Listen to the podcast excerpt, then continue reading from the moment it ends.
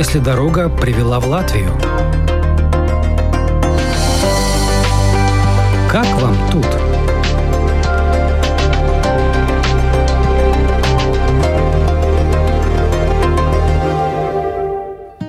Обычно герои программы «Как вам тут» – люди, прожившие в Латвии несколько лет, успевшие здесь обустроиться, осмотреться. Лина Мельник, украинка родом из Винницы, постоянно живет в Риге лишь с марта этого года. Переехала из-за войны. При этом Лина хорошо говорит по-латышски, сотрудничает с нашим национальным театром, знакома с выдающимися латвийскими писателями Норой Икстоной, Марой Залите и вне всякого сомнения Латвия стала частью ее жизни.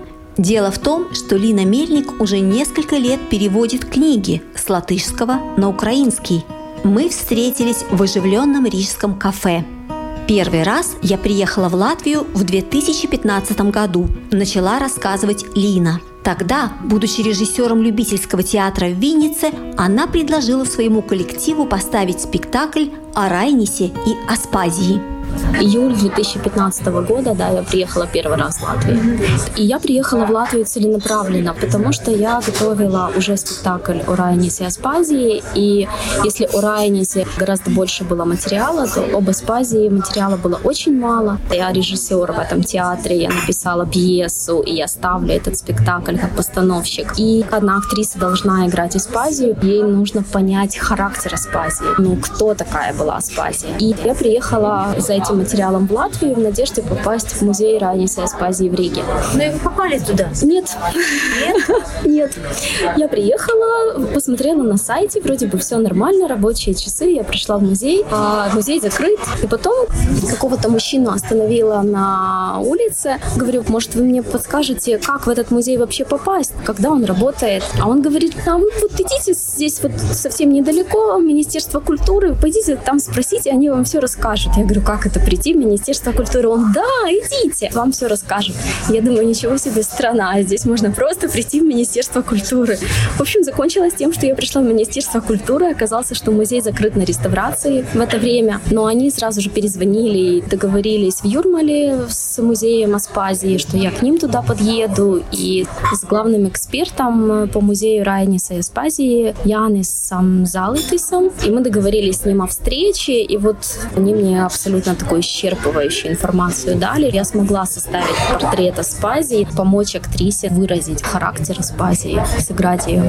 Вы ставили эту пьесу или писали эту пьесу, используя письма Аспазии к Райнису, Райниса к Аспазии, переведенные Раулем Челачавой, да? А, это были не только письма, это была биография, это была поэзия Райниса и Аспазии, ну, это был микс. Да. Я написала сценарий. У нас было три месяца на работу. Этот год это была годовщина 150-летней Райниса и Аспазии. Мы сделали в Виннице такой литературный вечер в конце сентября 2015 года и пригласили посла Латвии. Тогда была послом Аргита Даудзе. Спектакль успешно вышел. Вот. И в Риге в 16 году, через год, мы его сыграли в музее Райниса и Аспазии и в академической библиотеке Латвийского университета. Почему вы вообще обратились к Райнису и к Аспазии, а не к какой-то испанской поэзии или французской? Может, то, что я сотрудничала уже до того с латвийским посольством и была приглашена на какие-то мероприятия, которые они проводили, и писала как журналист на некоторых мероприятиях. Латышская культура, ну и польская тоже, были мне немножечко ближе, чем испанская, французская или... При том, что испанская, французская литература, культура, они очень широко известны в Украине. А латышская это что-то было малоизвестное. Мне хотелось показать с этой стороны, вот это высветить. Райнис, Аспазия. Такие два писателя, известные в мировой литературе, которые, кроме того, были супругами, и их письма между собой, они являются наследием ЮНЕСКО. Это нечто уникальное процессе подготовки спектакля вы стали немножко учить латышский? Нет, я его не начала учить, когда мы готовили спектакль. На то и не было времени совсем. Начала учить я латышский, наверное, в семнадцатом году. И это было самостоятельное обучение. Ну, то есть я просто тогда начала как бы по чуть-чуть учить, разбираться в грамматике вот самостоятельно. И, ну, можно сказать, что разговорную речь это уже был 18 год. Я приехала специально тогда в Латвию на три месяца. Просто чтобы подучить язык, попрактиковать. Вот тогда он мне стал интересен, потому что ну, я уже, когда начала самостоятельно учить, я начала переводить. Приехали на три месяца, чтобы разговор не подтянуть. А куда вы обратились? Нора Икстена мне подсказала, что есть вот эти курсы агенция латышского языка. Я обратилась к ним. Я не, ну, на то время не жила в Латвии, не была резидентом страны, не имела вид на жительство. И по закону я не могла участвовать в этих курсах. Но для меня сделали такое исключение, как для переводчицы, которая фактически уже почти перевела книгу.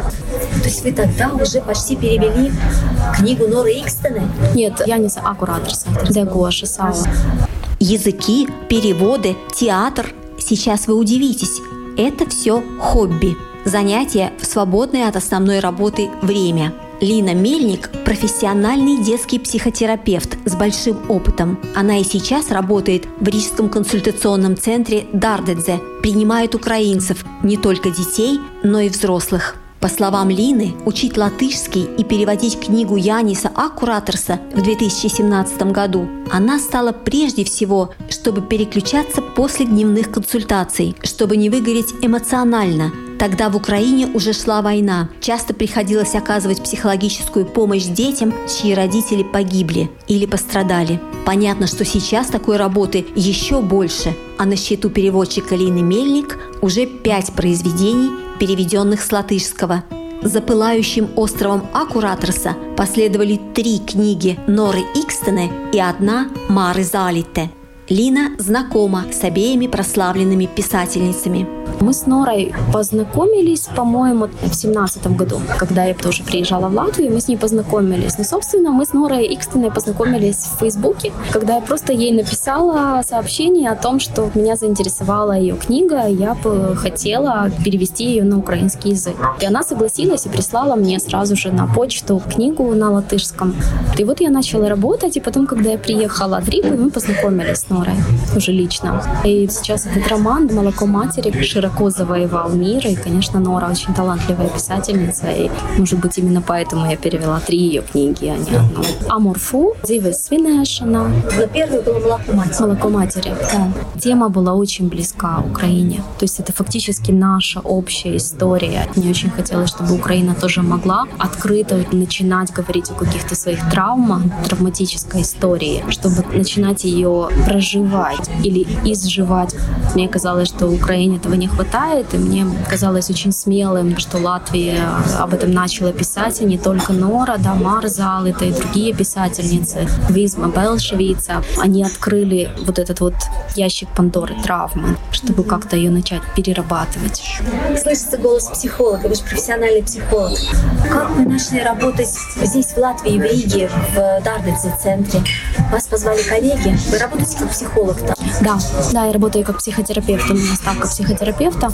Когда я уже получила здесь официально возможность работать, и я присоединилась к профессиональному сообществу Латвийской ассоциации гештальтерапевтов, подруга моя прислала вакансию, она увидела где-то, что в Дардадзе ищут психотерапевта из Украины, который бы говорил на украинском языке. Я отослала им свое резюме, они пригласили меня на собеседование, сказали, что, в общем-то, я им подхожу. Сколько лет вы как психотерапевт, как психолог работаете? 15 лет. Это ваша основная работа до сих пор? Да. Или... Да.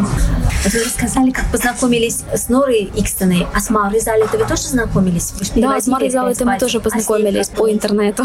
Ну, то есть я тоже ей написала письмо, мы не были знакомы лично, и написала письмо, что хотела бы перевести эту книгу. Она мне тоже ответила, была какая-то небольшая переписка, но на тот момент я уже перевела и Аккураторса, и Молоко матери, и мы уже были знакомы с Норой, то есть если ей нужны были рекомендации, я думаю, что они с Норой подруги, и она могла бы спросить у Норы Икстены. Она мне прислала свою книгу, я начала переводить, и потом уже, когда мы встретились, я уже там ей какую-то первую часть перевода просто прочитала, как это звучит на украинском языке. Авторы очень-очень хорошо чувствуют, даже если человек не знает язык, у них с языком другие отношения, как музыка. Ты понимаешь эту музыку, ты ее или понимаешь, или не понимаешь. Это для меня тоже было очень удивительно на тот момент.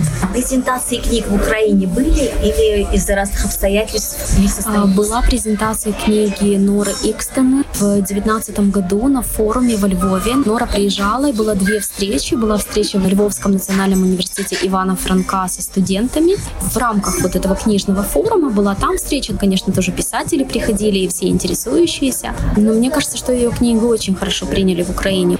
У нас планировался, в общем-то, тур. Мы планировали, что это будет Львов, потом мы собирались ехать Киев, Винница и Одесса. У нас должно было быть четыре города, но мы решили этот тур разделить. Мы решили, сейчас мы только Львов, а весной мы делаем Киев, Винница и Одесса. Это было на апрель запланировано. Но, как известно, 2020 года в начале, да, начался ковид, все пришлось отменить. То же самое с книгой Марзал. Это мы просто не успели до ковида сделать какие-то презентации, но они точно планировались, и я очень надеюсь, что они состоятся после нашей победы. Каждый год на Лигу в Национальном театре Латвии дают спектакль «Дни портных в Силмачах» по Рудольфу Блауманису. В этом году впервые на представление пригласили зрителей из Украины. Разумеется, бесплатно. Это был благотворительный проект. Специально для украинской публики в наушниках звучал синхронный перевод Блауманиса на украинский. Сделала перевод легендарной пьесы и озвучила его Лина Мельник. Вам предложили перевести Блауманиса, когда вы приехали уже сюда? Да, был звонок из Национального театра. Заказчиком был театр. Я не помню, это было начало апреля, мне кажется. Но я помню, что было очень мало времени на работу над таким текстом, над такой пьесой. Но над вот этим объемом. Все-таки там есть песни, все-таки это язык, который не простой, не легкий, да, это более там старый язык. Нужно было очень быстро перевести, чтобы успеть к началу репетиции, чтобы уже репетировать вместе с актерами. Да, это был вызов, потому что первый, у меня есть два перевода пьесы Блауманиса «Скродердена Силмачос». Один перевод — это где сохранен стиль Блауманиса. Но в процессе репетиции, когда я поняла, слова в украинском языке длиннее, чем в латышском. Предложение, конструкция предложений чуть-чуть длиннее. И актеры, которые на родном языке говорят достаточно быстро, а актеры во время репетиции говорили еще быстрее, чем во время премьеры, потому что они не играли два года из-за ковида этот спектакль, им нужно было просто вспомнить текст. Я видела, что я с ними не успеваю. Мне было очень важно, чтобы я говорила с актерами одновременно, чтобы публика, которая сидит вместе, латышская и украинская, смеялась одновременно. И поэтому осталось два перевода. Один перевод, где сохранена полностью стилистика Блауманиса, а второй перевод, чтобы одновременно успевать с актерами. Может быть, в ближайшее время еще раз покажут такой вариант с переводом, чтобы украинские зрители могли прийти и послушать? Ну, его показывают на Лигу. Да. Я думаю, что, конечно, если в театре захотят еще раз сделать такой проект, да, озвучивание, я думаю, что они точно могут это сделать. Но единственное, что это не так, как в фильме сделал дубляж, записал, и вот это можно воспроизвести в любой момент. Нужен живой человек на перевод, потому что каждый спектакль, каждый раз, когда он играется, у него совсем другой темпоритм.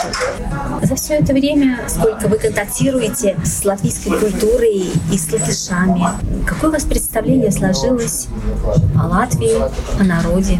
Очень интересно, что мне сегодня Facebook, который подбрасывает воспоминания каждый день о том, что ты раньше публиковал, у меня сегодня было как раз напоминание от Facebook о том, что я написала о латышах в 2015 году, когда я приехала в Латвию первый раз. И вот эти вот размышления, я думаю, что они не изменились. Первое слово, которое мне приходит в голову, когда бы я описывала латышей, это интеллигентность.